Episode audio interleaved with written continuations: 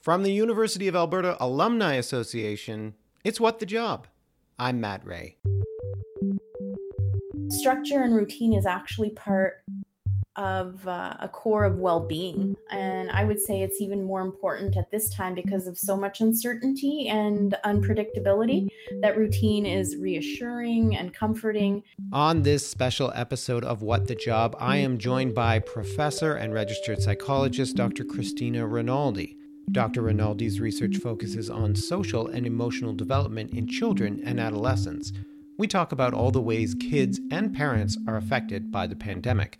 I ask her about loosening up on screen time restrictions, how we can talk to children about COVID 19, and what this unique situation means for kids' long term development.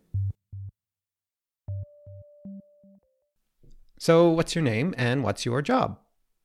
My name is Christina Rinaldi, and I'm a professor of school and clinical child psychology in the Department of Educational Psychology at the University of Alberta. And can you tell us a little bit what you do for that job and maybe just a little bit in general about what your research is all about? Sure. Um, my research focuses on social and emotional learning and development of children and adolescents, and uh, specifically studying children uh, and adolescents' primary relationships. So, the parenting child relationship, their peers, and their relationships with their teachers, and how all of these critical relationships in their lives um, are there to help promote directly and indirectly social emotional development. And today, normally, this is a career advice podcast. Normally, we would be coming to people to tell them I don't know, you'd be giving advice on how you became a professor and the different twists and turns in, in, in that kind of career path. But we're in a new reality right now. A lot of people are working at home and they're also raising their children at the same time. Many of them are trying to homeschool their children. So, the topic today we want to talk about is a little bit um, about how families can adjust in this difficult time uh, and a little bit about childhood development in this time. Um, so the first thing that I would like to ask you a little bit about is just in general, um, how are kids being affected when they're at home and away from other children? They're not in school around other kids. Um, well, it's most likely that most children are at home with parents and siblings or other human beings, um, since families come in all shapes and sizes. Um, it's true that they're not with their peers or their classmates right now. So while they may not be receiving like the social engagement to the level that they're used to, um, we know this is temporary. So it isn't that they're going to be missing out on social experiences per se. Like they will never have a chance to experience that again. They will. Um, what perhaps is really what we're uh, concerned about is the level of stress that accompanies with the uh, uncertainty, but by being at home, yes, they're missing out on uh, the day to day interactions and the learning that comes from all those kind of socialization opportunities. So the team sports, the school activities, the play dates. Um, you know, for younger kids, it's turn taking. I mean, that's what preschool years are all about is that you you line up, you have routine, and you learn how to wait your turn even when you don't want to. Um, but now we have to do that at home, I suppose. Well, and to that point, does that mean parents should be trying to structure kids' day in the same regard, having those same sort of things that they would have got in school? Yeah, absolutely. Um, you can, I think, structure is, is probably a really good um, thing to have, and routines and building in routines in family day to day life now that um, we're required to be at home is uh, something that's really positive for both the adults and for the kids. So you can follow the same kind of Monday, Friday structure, and then weekends can be a little bit more distinctive. That could be something that families want to kind of uh, apply and try out. Um, structure and routine is actually part of uh, a core of well-being. And i would say it's even more important at this time because of so much uncertainty and unpredictability that routine is reassuring and comforting and also helps parents and children um, both uh, figure out a, a new normal for themselves um, and but i also encourage flexibility. So i mean we we we want a routine but the routine has to work for us. But the reason why we put those in place is to really give us a sense of purpose and well-being and it really is part of general mental health and well-being practice in general. So you talked about stress kids in stress just a second ago. Having a routine is a way of reducing stress for kids Yep, for both parents, adults, and for the kids. So uh, it, it helps them um, have a sense of control and also uh, know what to expect. Um, there's something very calming and soothing about having um, things happen when they're supposed to happen. But likewise, you don't need that schedule to be like there can be some flexibility to the schedule. Sure. And I think you can also, depending on the age of the kids, have input as to what those schedules might look like talking about age of kids because i just wondered this as you were talking as well is it does it vary dramatically you know the difference between a four year old in terms of how they are developing and say an eight year old or a ten year old um, should you be altering the way that you schedule your day according to the needs of their age well, a lot of them right now are dealing with, so yes, age does matter to answer your question very directly. Um, it, but based on uh, the fact that the school year was canceled, um, we know that different ages are being given different level or a different amount of support from their teachers and schools and the amount of uh, work that's being expected and released. And so the routine would look different.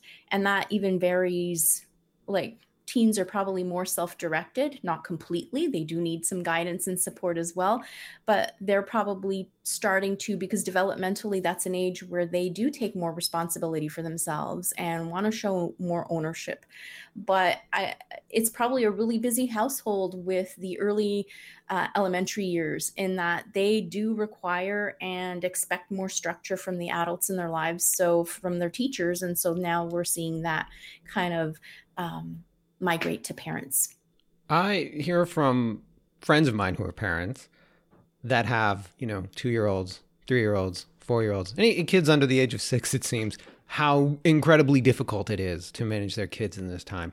One thing that I'm curious about if, say, school is still not, um, let's say school, school is still online or distance come the fall and they are have their kids at home and they're working from home uh, for the foreseeable future. Do kids adapt to this kind of life, or is it always something difficult? Um, that's a good question. I mean, uh, it's unprecedented, so they haven't had to do this for long periods of time. But do I think that children, as all human beings, are quite uh, adaptable and resilient? Absolutely. Um, but with supports and with good healthy habits and coping strategies because um, as we hear stories or i hear stories it's like people are just depending on where you live in the country of course or in the province it's like with the good weather they're like at least we can send the children in the backyard.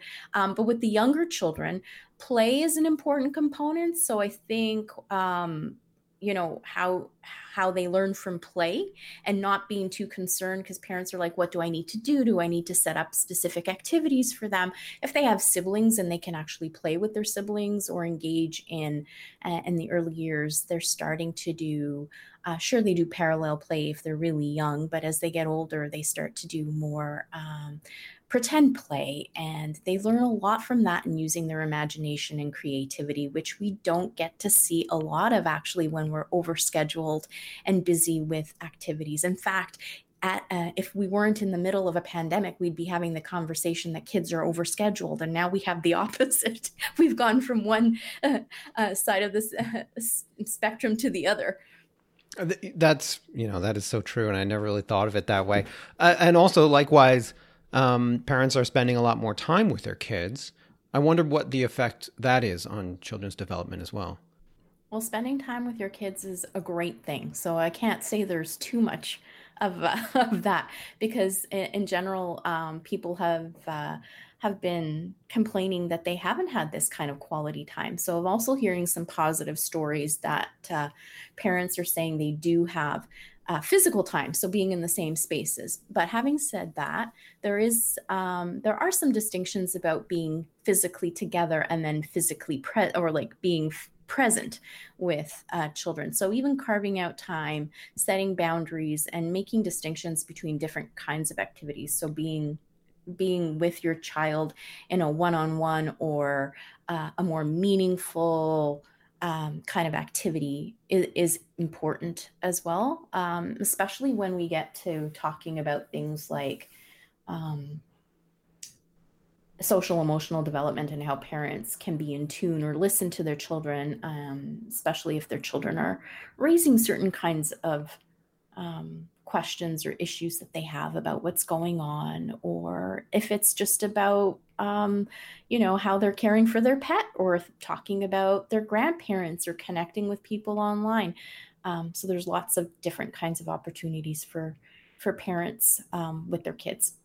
Speaking of activities and structure and things that kids are trying to do now that they're at home, uh, I think it's likely that for most families, screen time has gone way up. We read a lot about screen time, especially for young children. Is it okay that they're getting more screen time for the time being, at least?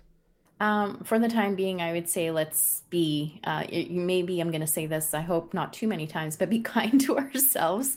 Uh, we just have to. Um, we we can't be too difficult on like things that are happening. So there are recommendations from the Canadian Pediatric Society that children under the age of two shouldn't receive any screen time at all, and then um, that two to five years they should limit the the amount or routine of regular screen time to about like an hour or less a day um, and that they shouldn't be engaged in sedentary behaviors. Um, and we know there's lots of research on that and it is important for both physical and social emotional development. But bottom line is that um, we shouldn't be too concerned if it's happening, but looking at those routines that we talked about earlier on, if we're being really uh, mindful about what we're doing and how we're spending our, our, time, we can increase the amount of time we have to read books as well or to do other kinds of activities. And I would be thoughtful about planning for screen time. So don't worry what's been done up to now or, or that you're getting into perhaps these habits. You can break those habits by thinking about when you want to schedule screen time. So you can, it doesn't have to be an all day thing because even as adults, we all know that these terms that have come up in the past five years of binge watching, um, and, adults do this. It's like, where did the time go? What just happened? I watched a whole season of Killing Eve or something. and it's like, I didn't plan on doing that. But anyway. That's a great show, though. Um, uh, so, uh, can I just ask you, how are things going in your house? Uh, how are you managing? How are you working? How are things with your kids?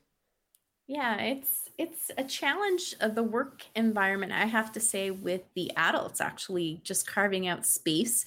We, uh, my work as a psychologist, um, right now you have to work remotely, obviously virtually, and we need a secure, quiet space for that. And then um, my um, spouse is also working from home. And so it's and logistically, I have kids who are working on, uh, well, one who's working on a grade 12, uh, finishing up um, grade 12 in high school. And then I have another child in university writing exams as we interview right now. So busy. Do they take your advice? Busy. Are you able to give them advice? Um, well, that is always that that is a great question. I have lots of advice, but actually I need to listen too. And so a lot of the times it's more about being there and listening rather than giving advice because when I do give advice, I don't think anybody believes I'm an expert. you got to persuade your own kids that you're the expert. yeah. They definitely hold me to task. You know, we talk about raising children right now under these circumstances a real stress for parents. But there are so many other stresses out there compounding. It's not just a pandemic there's an economic collapse. People are concerned about their jobs. Parents are concerned about their own parents who are uh, especially susceptible to this virus. All that stress. Um, are children affected by the stress that their parents are feeling? Um, certainly, children, like all human beings, were affected by uh, what's happening around us and how the people around us so for kids especially we they get their cues from the adults in their environment. So if their stress levels are high they definitely pick up on that. They can sense that I know a lot of parents say, "Well, I'm really careful about not talking about this," or they they don't know. I'm I'm really trying to. I, I have a feeling they're little sleuths. They're quite good. They they can pick up on these cues, these subtle cues. So they definitely do, and um, some ways that parents can maybe um, get a better hold of this is to um, do some things for themselves. So if they take care of themselves and they manage their own stress levels, this um, is step one to helping their children manage it. Although there's specific strategies to help children manage their own stress um, around um, the financial or or uh, and or the pandemic. Actually, both probably. Um, so for parents, they can practice self care, which is something that we hear a lot about, but it's actually a deliberate um, activity. It is um, something that you have to think about and practice and commit to. So it means making time for yourself, prioritizing um, healthy choices when it comes to your health and uh, mental health. So physical and mental health. So whether it's eating and exercising, it's also a little theme here is about being realistic. So the being kind ties into like being realistic. Let's not be unrealistic. So for some people, they're really enjoying cooking these days and i think that's a great thing it's a great strategy like they're reconnecting because they have the time to and they're not rushing from one activity but then don't put the pressure that you end up having to be like the best uh, cook ever and post all your pictures. If you get great satisfaction from that, perfect. But if you feel now you're in a competition and you have to make the best banana bread ever, I, I say like let's not buy into that, and and remember that we need to be realistic and a little bit, um, you know, just accepting of these choices, but not necessarily being uh, overly hard on ourselves. I think it's important to set boundaries. So, between work, which is blurring right now for people, and I'm hearing that being a constant, people are saying, and, and yes, it's anecdotal because I haven't done a study on it, but I've talked to so many parents and friends as well. They're like, I think I'm working 24 7. I think I'm on all the time. And those boundaries are blurring because um, people's work lives at home, if you're fortunate enough to be working at home, um, it is really difficult to set time aside and to then go back to the first few tips that I said about make time for yourself and make healthy choices. So people are figuring that out.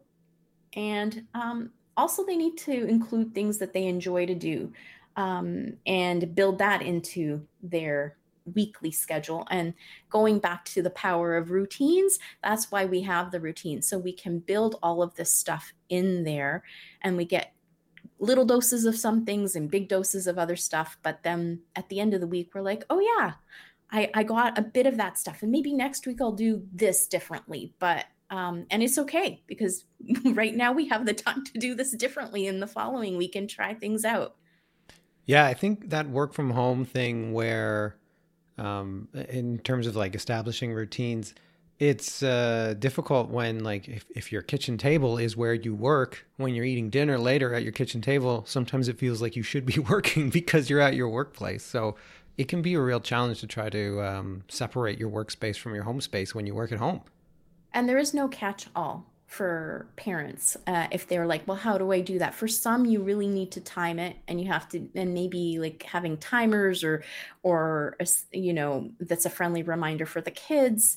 If they're at the age where they can follow your timer, like you put them in an activity and you set yourself out in, uh, in a power um, session of like, I'm to uh, give myself an hour, an hour and a half to be realistic. And then we both, um, like we all, um, I'm saying the parent and the child, but if there could be more people. And then we have our breaks together.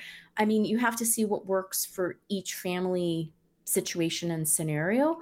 Um, but some will need that, and some it's like, no, the timer will not work at my house. So then what does, right?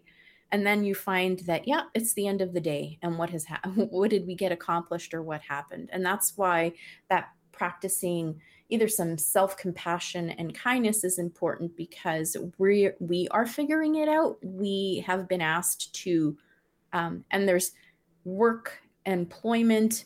Uh, groups that just focus on how to make a good work environment. I mean, we're not Google. We don't have like a pinball machine in our homes to give us like and snack bar just to help us with our workday. This isn't the environment where we are making do. And I think um, I think for the most part, people are doing a, as good as they can, and and they're they're not doing like I give them a, an A for effort I think, and that's kind of the best that we can hope for right now. And I think, I hope people recognize that they are coping admirably under these situations. I hope people aren't trying to be, aren't trying to replicate the conditions that they had before now, because it just seems like an impossible task.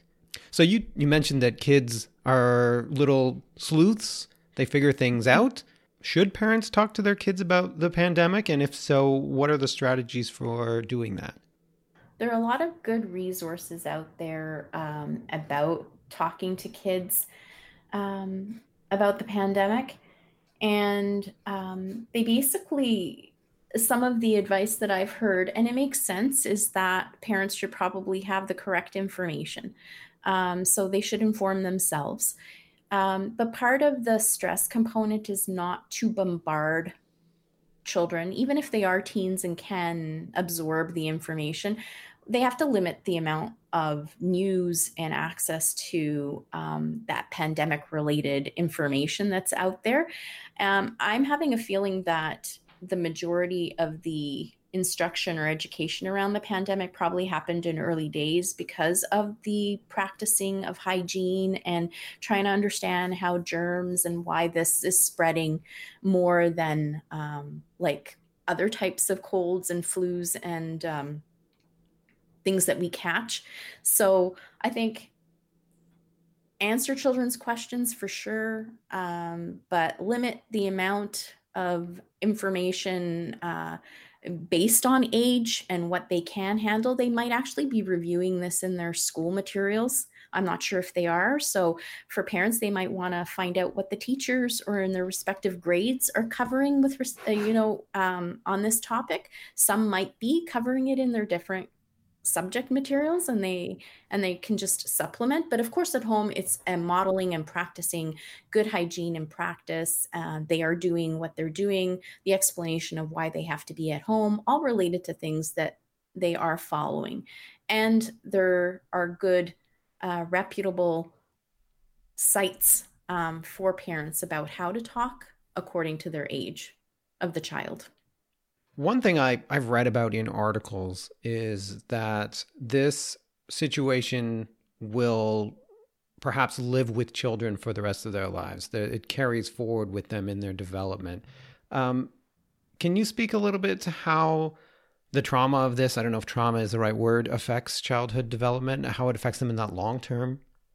Yeah, sure. There have actually been a lot of conversations recently about whether this constitutes trauma or not. And um, I mean, if you go to the definition of trauma out there, it's that it's um, a deeply distressing or disturbing event.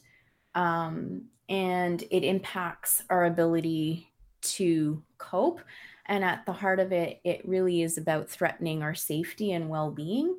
So if you think about the health pandemic and then you think about financial or economic crises that, that we're finding globally, but even more locally, provincially, that we're finding ourselves in, it's definitely threatening our safety levels. So, um, so trauma would be an appropriate word. Um, it does affect our emotional stress and development, uh, especially if it's compromising our ability to cope and it starts to cause feelings of um, helplessness. Um, we want to provide support and intervene so that we can give children and families that ability to regain some agency and control over their lives. So, without the appropriate supports and coping, uh, we'd really be concerned with um, long term effects. I'm not saying that there won't be long term effects for all of us, but um, certainly we're being impacted. But I mean, the long term effects that we're really concerned about is when, um, for those most vulnerable who are experiencing helplessness and don't have the supports or can't reach out for um, support to help with coping skills and managing that. Likewise, I wondered about children in stress. If they are stressed about this, what are, what are the signs of childhood stress? What should we be looking for? How do they express stress? There are some similarities um, with adults, but for but yes, they might present stress. Children do present stress or can in different ways. Um, that again is developmentally different. So we might look at it as um, there's some behavioral signs, and that can be being more clingy or acting out. And so we might see some changes in their behavior that we um, that we haven't seen before. Uh, the development of fears or um, nervous habits, or they can um, they might be um, just engaging in behaviors that are slightly different than what they typically have uh, they also might have difficulty concentrating or they could even withdraw. So there could be a series of behavioral and emotional cues. Uh, physically, we can um, see a, an increase or a decrease in appetite, or they might be complaining about um, a somatic, like stomach and um, tummy aches or headaches and things like that. There could be some bedwetting, um, sleep problems, and nightmares. Um, so they could be in the form of physical as well as behavioral and emotional um, cues that we see and changes, but mainly changes in behavior. I mean, we if these are like new or have emerged just in the in the recent few weeks, um, but weren't there before, that could be a result. And if parents are noticing these things, what what can they do to try to help their children? Well, the the biggest component is being there, being a caring, responsive adult, and meeting uh, children's emotional needs. Um, but again, we talked about parents' management of their own fears and own anxiety, which is definitely natural to have at this point in time. Um, so we talked a little bit about that, but with respect to managing children's um, stress levels and um, depending what level of anxiety, we can have parents engage in um, checking in with their kids. So where are they at? Listening to them. Um, that might take the form of like some sort of self reflection. So seeing um, how their children are doing and actually listening to that and practicing just really good um, mental health and well being practices uh, that serve us well at any time in our lives, which is um, how do we regulate these emotions? So, um, a lot of the times we can break it down into physical ways to calm and take care of our bodies. So, whether it's like self regulation and we want to engage in breathing, relaxation, and positive thoughts, which is more of the line of cognitive behavioral um, kind of eh, and now I'm getting into my psychological terms of my work, right? Uh, the cognitive behavioral uh, strategies that we often um, apply and that really serve us well in dealing with the reduction of um, anxious feelings or fears. Um, so, again, breathing, relaxation, positive thoughts. And then we can move to problem solving and being concrete about um, what we do. So, some of the same strategies that parents use for themselves um, can be applied to children, like modifying for the age appropriateness. So there's meditation and mindfulness activities that are out there. Um, but it means committing to taking time to actually doing them and building that into our routines um, that I was talking about before. So, what what kind of exercise do we mean? What kind of uh, meditation and mindfulness practice? Well, there are actual activities that are age appropriate. So, from really young to the teens, we can all be engaging in that. It's funny how much of this advice that you give I think would just be useful for me, a person who doesn't have kids, but even stuff like don't overwhelm yourself with information about what's going on because uh, it's difficult to take all that in. One thing I wondered and this is a little adjacent. Um, it seems like, um, academically speaking or sociologically speaking, it's a fascinating period for study. Um, we don't normally see these kinds of situations. And I wondered what sort of learnings from your field that you think you might get from this or, or what kind of information that might be helpful down the road. Is that, uh, is that a, a legitimate question? It is. I mean, there are researchers, and we were on a project. It didn't get funded, but that's the life of a researcher, um, where um, there have been uh, the hurricanes and the ice storms. So there's a colleague at um, McGill um, who actually was studying, um, I think, pregnant, you know, uh, pregnant mothers uh, who who lived through those times, or and then parenting in the early years during um, times of like um, a, an emergency or a crisis. But here we're dealing with it's not an isolated area. So, and even in uh, Alberta, we had the Fort McMurray um, fires, and um, those who are pregnant at the times are experiencing an acute. Uh, uh, time of stress and change to their environment while they are either parenting but also pregnant during pregnancy we know that that changes that that has changes to our stress levels and that obviously is something that affects us. But because this is happening globally but it is different too we're not being displaced from our homes. There is something unique about this. We're forced to stay at home right? Um, um, but I mentioned those other safety kinds of concerns. So, for some part of the population, are we concerned about their um, access to food safety and um, other kinds of things. So yes, this is a perfect thing to to to study if you can, but how you draw conclusions from this, how we design studies about this. I guess a lot of the stuff we'll learn back. Maybe we'll listen to the interviews that we're having with people and actually getting their experiences as they live. So there's different kinds of research that we can do. Um, we can obviously ask lots of questions or we can hear people as they document their lives on a day to day and then we'll be able to like see what we learned as they lived through um, this very significant period of time.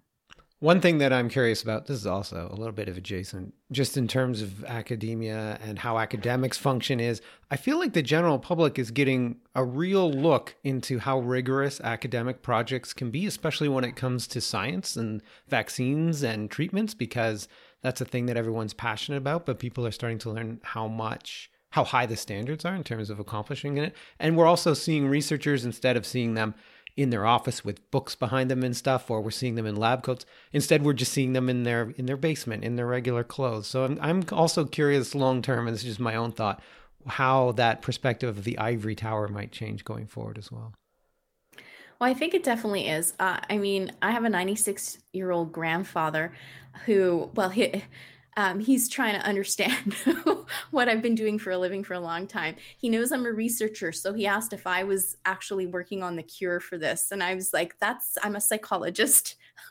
I don't work in virology or immunology. But anyway, it was kind of cute. He's like, Isn't everybody trying to find a solution? I said, Yes, we're all doing things, but differently.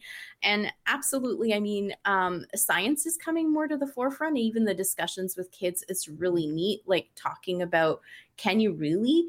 um, have a vaccine and why does it take so long and why don't we just give it to people and um, you can't just do something without trials and uh, clinical trials and making sure that it's safe and so all this thing. So where you know researchers get a maybe a bad rap oh you're so slow to think about things. Well i think you have to be because you can't just give people stuff and then they get sick and you make you know the wrong decisions based on uh, because you've made haste. Um, I mean, we do want to find solutions to this, but I think we're really responsive.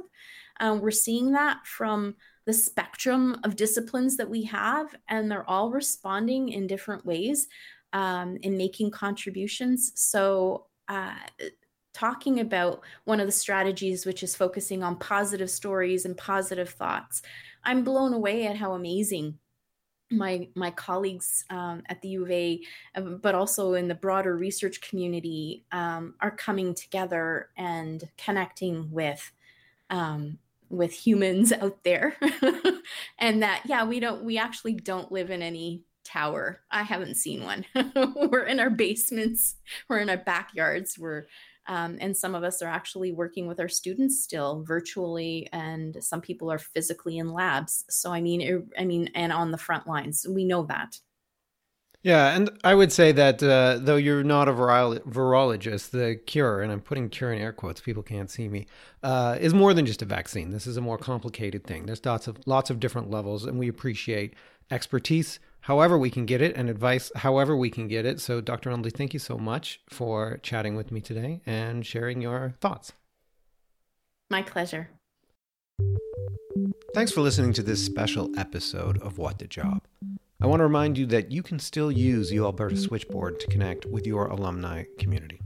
Switchboard is an easy to use, free service where alumni can post requests or offers. It's a great place to just give or receive advice, even in these difficult times, perhaps even especially. Check it out at uab.ca slash sboard.